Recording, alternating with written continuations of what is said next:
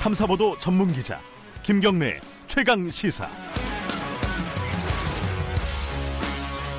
김경래 최강 시사 2부 시작하겠습니다. 아, 이 남북미 관계가 뭐, 뭐 최근 들어서 급하게 돌아가고 있죠.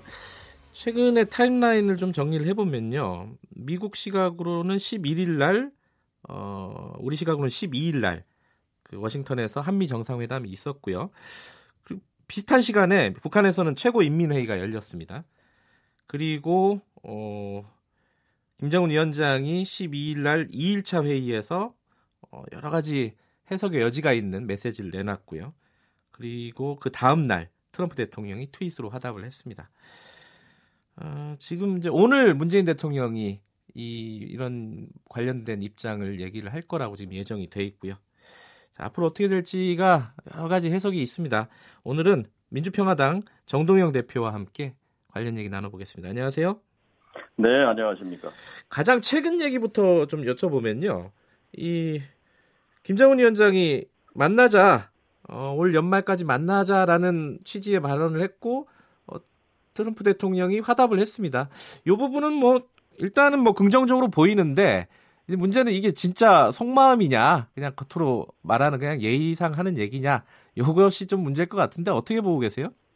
속마음이 맞죠. 어, 아, 그러니까 만나서 해결하고 싶은데 서로 조건이 다른 거지요. 조건이요. 서로 상대방의 네. 지금 양보를 요구하는 것인데 네. 어쨌든 최근의 국면은 다시 이제 톱 다운 방식이 작동을 시작했다는 네.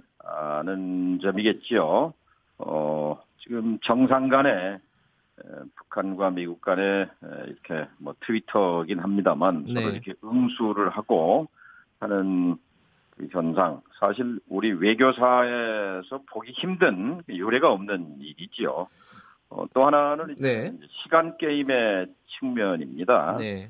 그러니까 김정은 위원장은 연말까지는 기다려 보겠다. 네네. 말했는데 이 말은 또 전에 남북 정상회담에서 얘기한 2020년 트럼프 대통령의 1차 임기 내에 비핵화를 완료하고 싶다는 그런 의사 어, 미국 특사에게도 밝힌 바 있습니다만 네. 어, 이 시한과 연말까지 3차 정상회담은 한 번 더 해볼 수 있다는 말과 연결이 돼 있는 거고요. 네. 트럼프 대통령은 반면에 이제 서두를 것 없다. 아, 어, 단계를 밟아서 차근차근 해나가겠다라는 것인데 이제 접점은 어디 있냐면은 미국의 대선 국면이 올 8, 9월에 본격적으로 시작합니다. 네. 아마 그때까지 그러니까 4월, 5월, 6월, 7월, 8월 이 상반기는 둘 다 버티기로 가지 않을까 뭐 이런 생각이 듭니다. 아 그러면 뭐 당분간은 어, 조금 이런 소강 국면이 계속될 것 같다라는 예측이시네요. 일단은 예, 뭐 어, 서로 어, 상대방에 대한 요구를 강화하면서 네. 어, 당장 뭐 실무선이 마주 않거나 당장 3차 정상회담 준비에 착수하는 그런 네. 공연은 네. 아닐 것 같습니다. 그 트럼프 대통령한테도 얘기를 했지만은 김정은 위원장이 문재인 대통령에 대해서도 어, 이런 얘기를 했습니다. 중재자, 촉진자, 뭐 오지랖 넓은 중재자 이런 표현을 쓰면서 약간 냉소적으로 좀 느껴질 만한 내, 내용이에요. 어, 제정신을 가지고 민족의 이익을 옹호하는 당사자가 돼야 된다. 이게 무슨 뜻입니까, 이게? 이제 크게 봐서는 제재 틀을 유지한다 하는 한미 양쪽의 그런 공동 어, 입장에 대해서 예. 그러니까 한국 정부가 미국과 제재를 공조하는 데 대한 불만이 크고요. 예. 그다음에 또 하나는 이제 남북 관계와 한미 관계에서 독자성을 잃어버리고 남북 관계를 한미 관계에 종속시킨 음, 종속시키고 있다 여기에 대한 불만이죠. 그러니까 미국의 허락 없이는 한치도 못 움직이는 한국 정부에 대해서 어, 비난을 한 거죠. 근데, 근데 이게 실제 예, 예, 예. 우리 정부가 좀 어, 실수한 부분이 있습니다. 그러니까 어떤 부분이죠? 예를 들면 그 타미플루 감기약이죠. 네네. 그 작년 연말 또 올 연초에 보내준다고 해놓고 그거 뭐 싣고 가는 싣고 가는 트럭 이 되니 안 되니 하면서 미국 허락 받으려고 기다리다가 아직까지 감기약이 못 갔어요. 아하. 예를 들면 작년에 북한의 영유아 지원하기 위해서 유엔 국제기구 WFP가 800만 어, 불 요청해서 주기로 했던 건데 예. 이건 역시 또 미국 허락 받고 뭐 하느라고 어 이거 아직까지도 집행을 못했어요. 이런 것은 인도 지원 문제는 유엔 제재 틀 밖에 있는 거거든요. 아하. 우리가 주권 국가라면 이런 정도까지 미국의 일일이 허락받고 하는 것에 대해서 사실 주권 국가 국민으로서 자존심의 문제이기도 합니다. 음. 이거는 분명히 이 정부가 아, 잘못한 일이에요. 아 그런 부분들까지 포함해서 우리 정부의 좀 대미 의존, 지나친 대미 의존 뭐 이런 부분을 지적한 거다라고 보시는 거네요. 그러니까 한미 워킹 그룹이라는 걸 만들어서 네. 비핵화와 관련해서 의사소통을 하자고 해서 뭐 한 달에 한 번 서울에서 또 한 번은 또 워싱턴에서 이렇게 네. 뭐 어, 실무자들끼리 만나는 것이 족쇄로 작용해서 일일이 모든 것을 남북 관계 하나 하나까지 미국의 아하. 승인을 받고 허락을 받는 이 틀로 작동을 한단 말이에요. 예, 예. 한미 워킹 그룹이라는 것은 이거 비핵화 협상에 대한 조율이거든요. 예. 근데 이게 어떻게 돼서 남북 관계가 한미 관계에 종속됐는지 이 부분에 음. 대해서는 저도 안타깝게 생각합니다.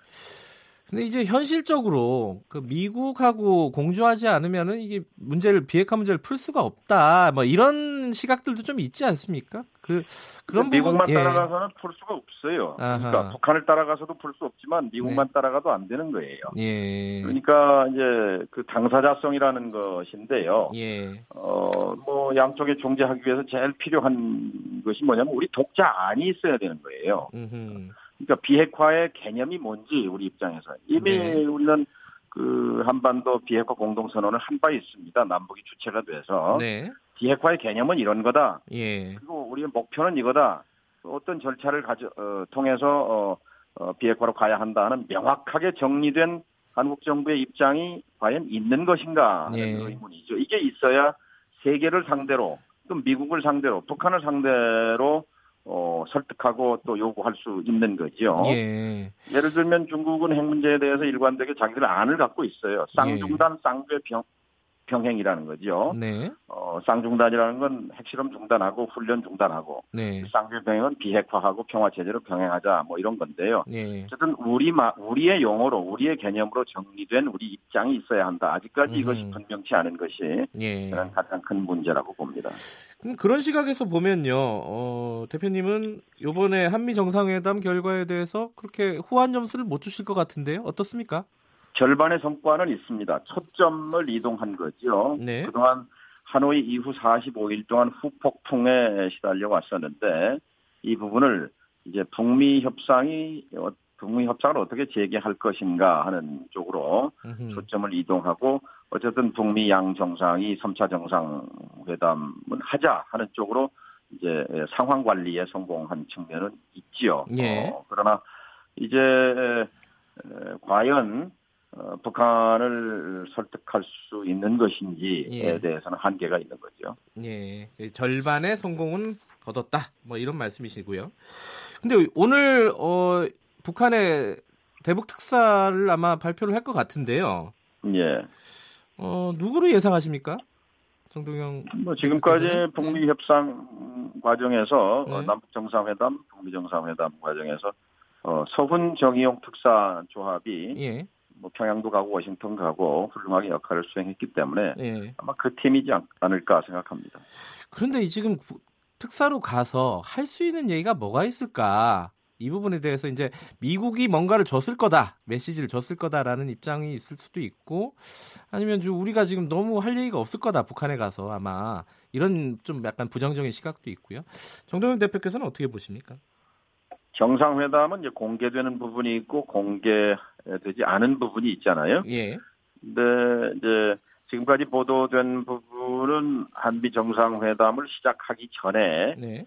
트럼프 대통령이 일방적으로 쭉 자신의 얘기를 한 것, 또 네. 문재인 대통령의 모두 발언 정도가 근거가 된 것이고, 네. 그 이후 이제 어쨌든 배석자가 있는 회담이었지만 또 어, 트럼프 대통령을 만나기 전에 사실상 이 북미 협상에서 강경파로 발목을 잡고 있는 볼턴 보좌관 또 폼페이오 장관 등을 이제 만났잖아요. 네. 대통령이 거기서 우리가 했을 얘기는 분명합니다. 그러니까 어, 북이 내놓은 북이 약속한 영변 핵 폐기 영변을 다 제거하겠다는 건데 네. 아, 이거 일단 좀 말하자면 조기 수확을 하자 하는 얘기를 했을 거고 네. 거기에 대해서 아마 어, 미국 측의 반응이 있었겠죠. 아마 이런 것들을 포함해서 어, 북에 전할 얘기는 있을 겁니다. 그리고 음.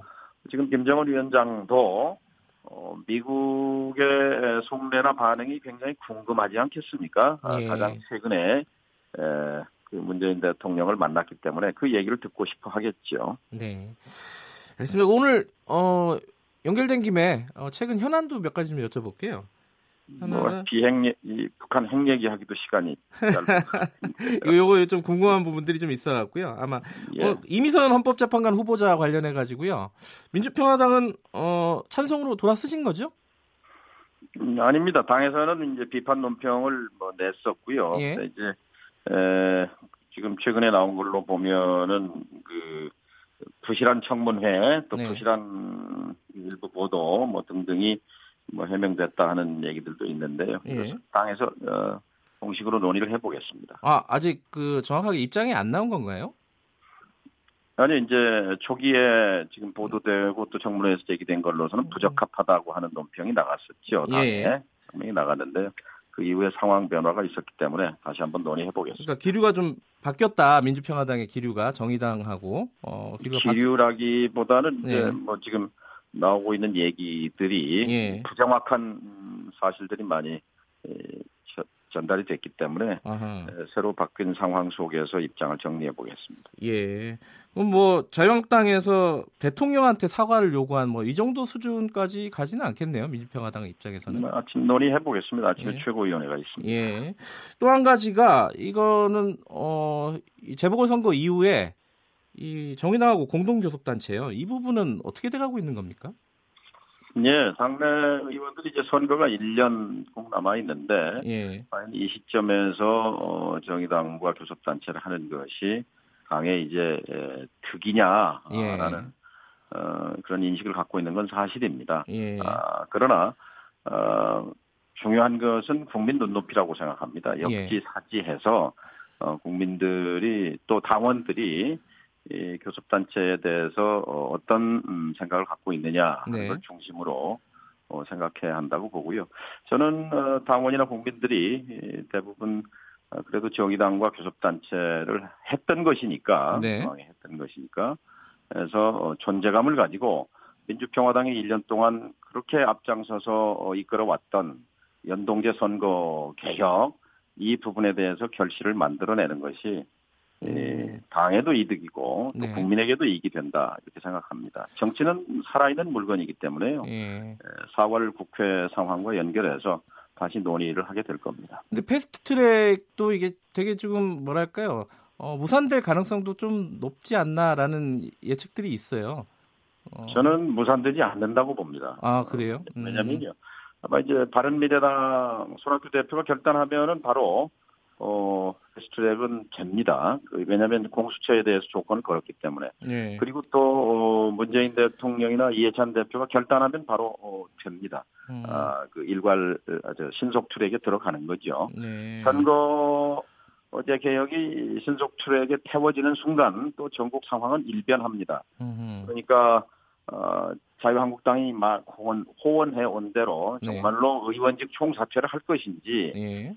아니면 저희가 보는 것처럼 어, 협상 테이블이 열리게 될 것인지를 네. 중심으로 해서 아마 전국이 요동을 치리라고 생각합니다. 그러니까 바른미래당에서 내놓은 공수처 안을 민주당에서 받는다 이렇게 보고 계신 건가요?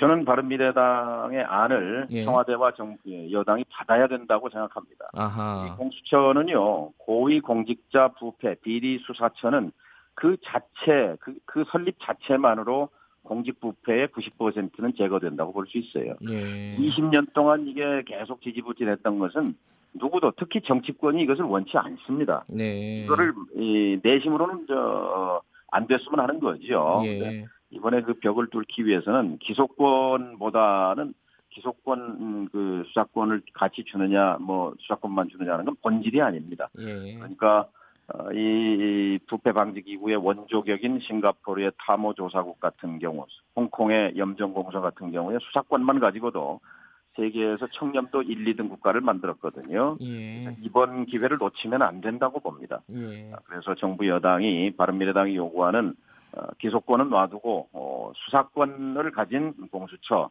이거 받아야 된다고 생각합니다. 이거 받게 되면 바로 선거제도 개혁이 또 탄력을 받게 되잖아요. 예. 계속 처리 절차에 들어가기 때문에. 예.